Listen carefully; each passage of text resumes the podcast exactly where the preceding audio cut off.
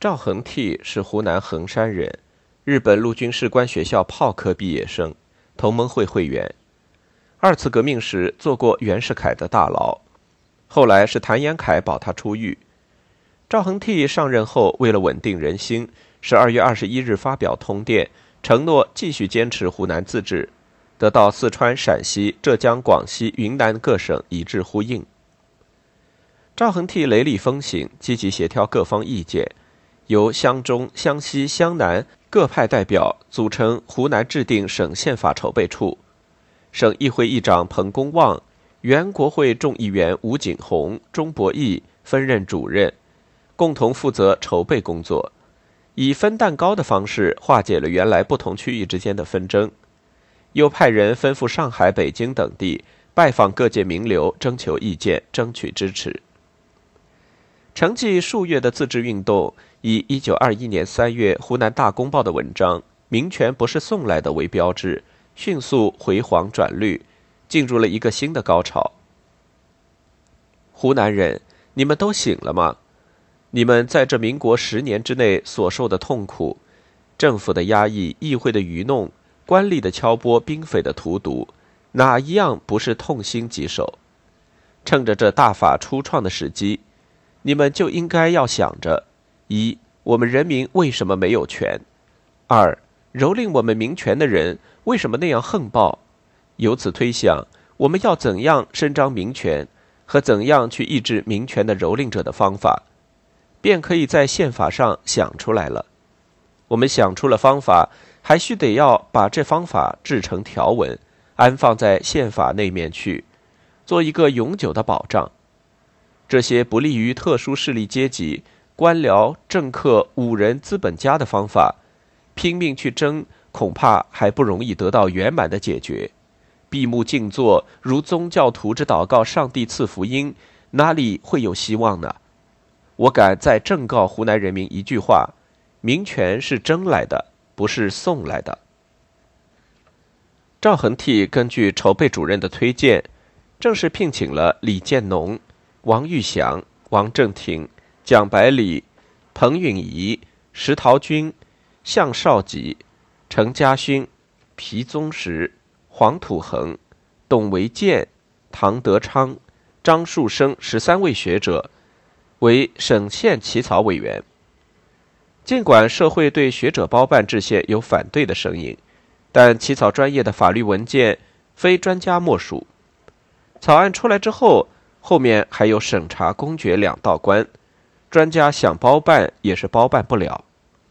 从三月二十日开始，专家们入住阅历书院，在苍苍翠微之间，静心研商法律条文，逐字逐句起草。经过一个月的努力，完成了湖南省宪法草案、湖南省省议会组织法草案、湖南省省议会议员选举法草案。湖南省省长选举法草案、湖南省法院编制法草案和湖南省县议会议员选举法草案。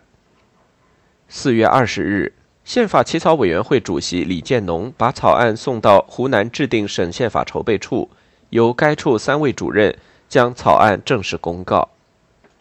湖南省宪法的内容让人眼前一亮，第一条即开宗明义为。湖南为中华民国之自治省。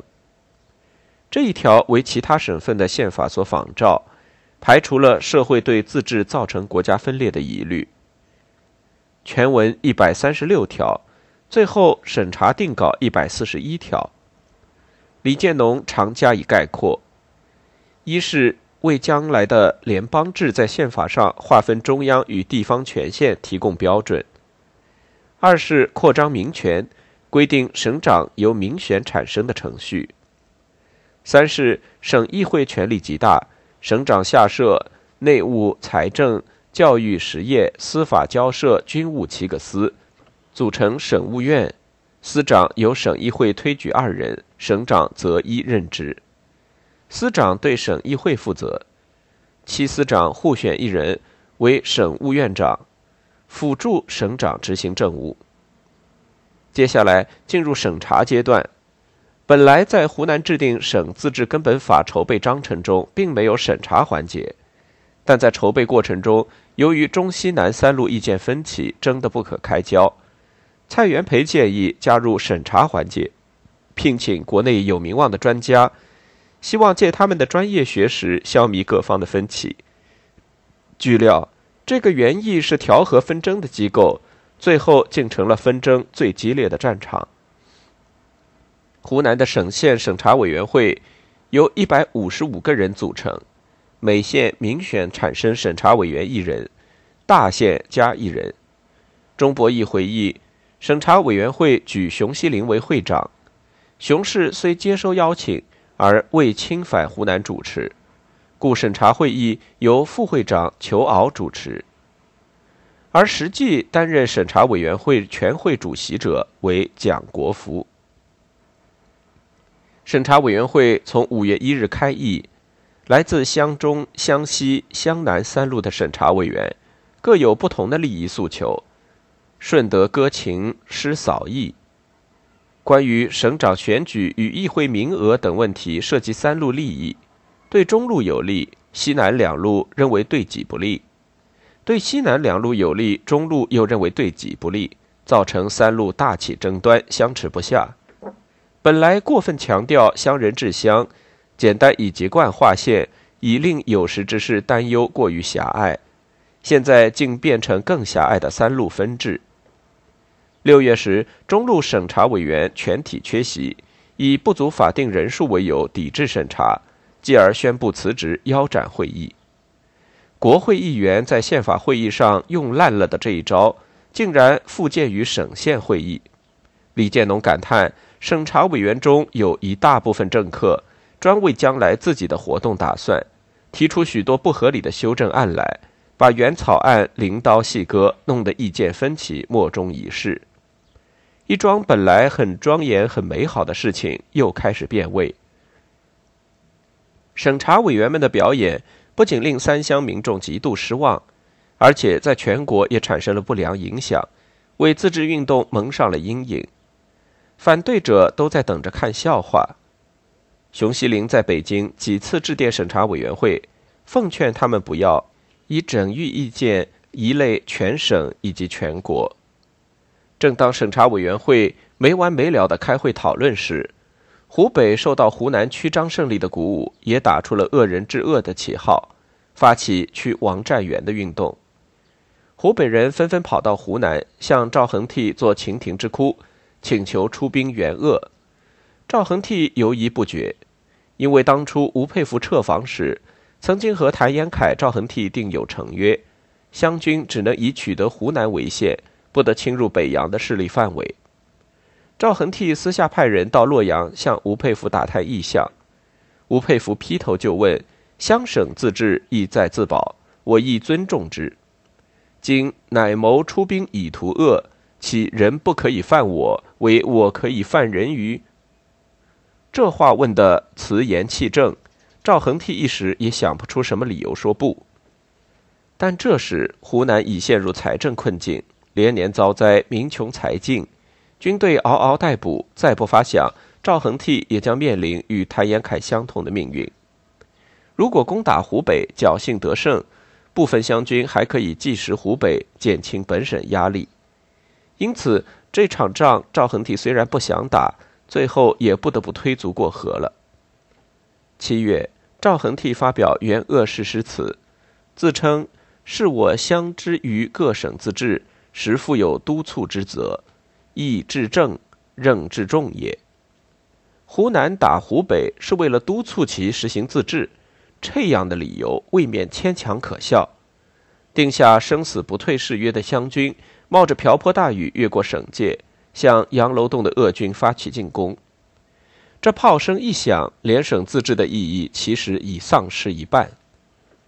湘军最初连战连捷，占领杨楼洞、赵李桥、察安岭、蒲圻、通城、通山等地，直逼武汉，迫使王占元弃职而逃。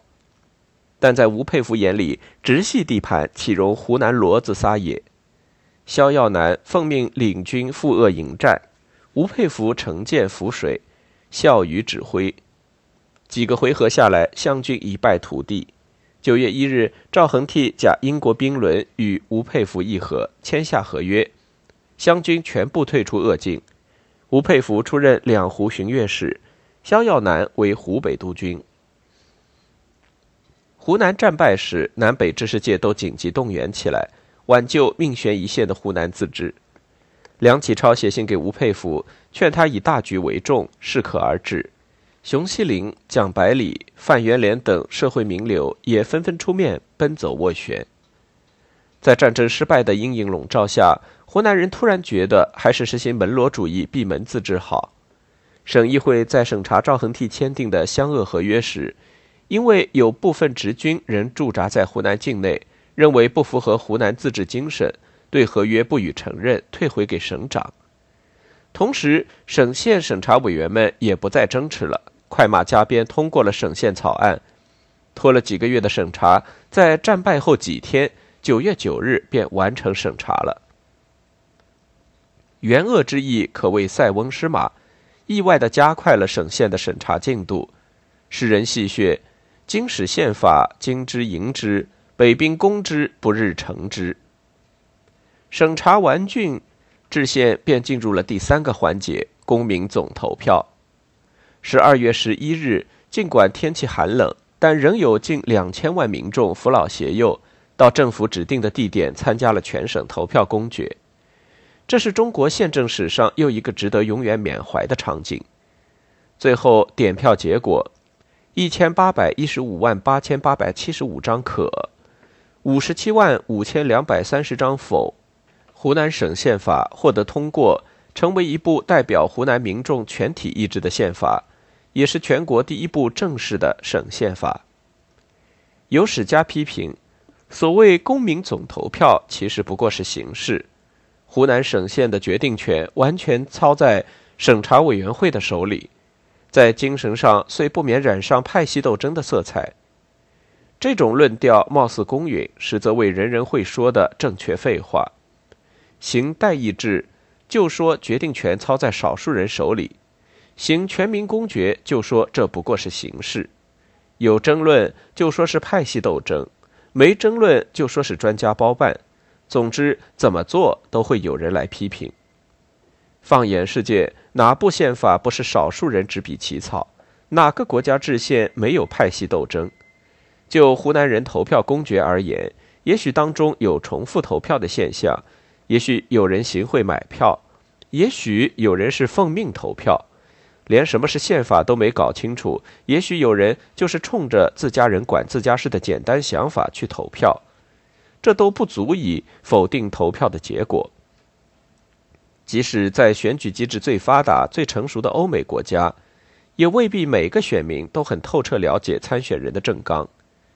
我就是投不懂的东西一票，这也是选民的神圣权利。谁可以否定他的一票呢？一九二二年一月一日，湖南省宪法正式颁布。为了使宪法深入人心，赵恒惕亲自用黄纸誊写了一份省县全文，高悬在特制的八角亭内，一如昔日的皇帝诏书，由人抬着，军警鼓乐队前导，在长沙游街周市，又开放所有政府机关，让民众可以自由参观。了解政府的运作，全省举行三天庆祝活动，以资宣导。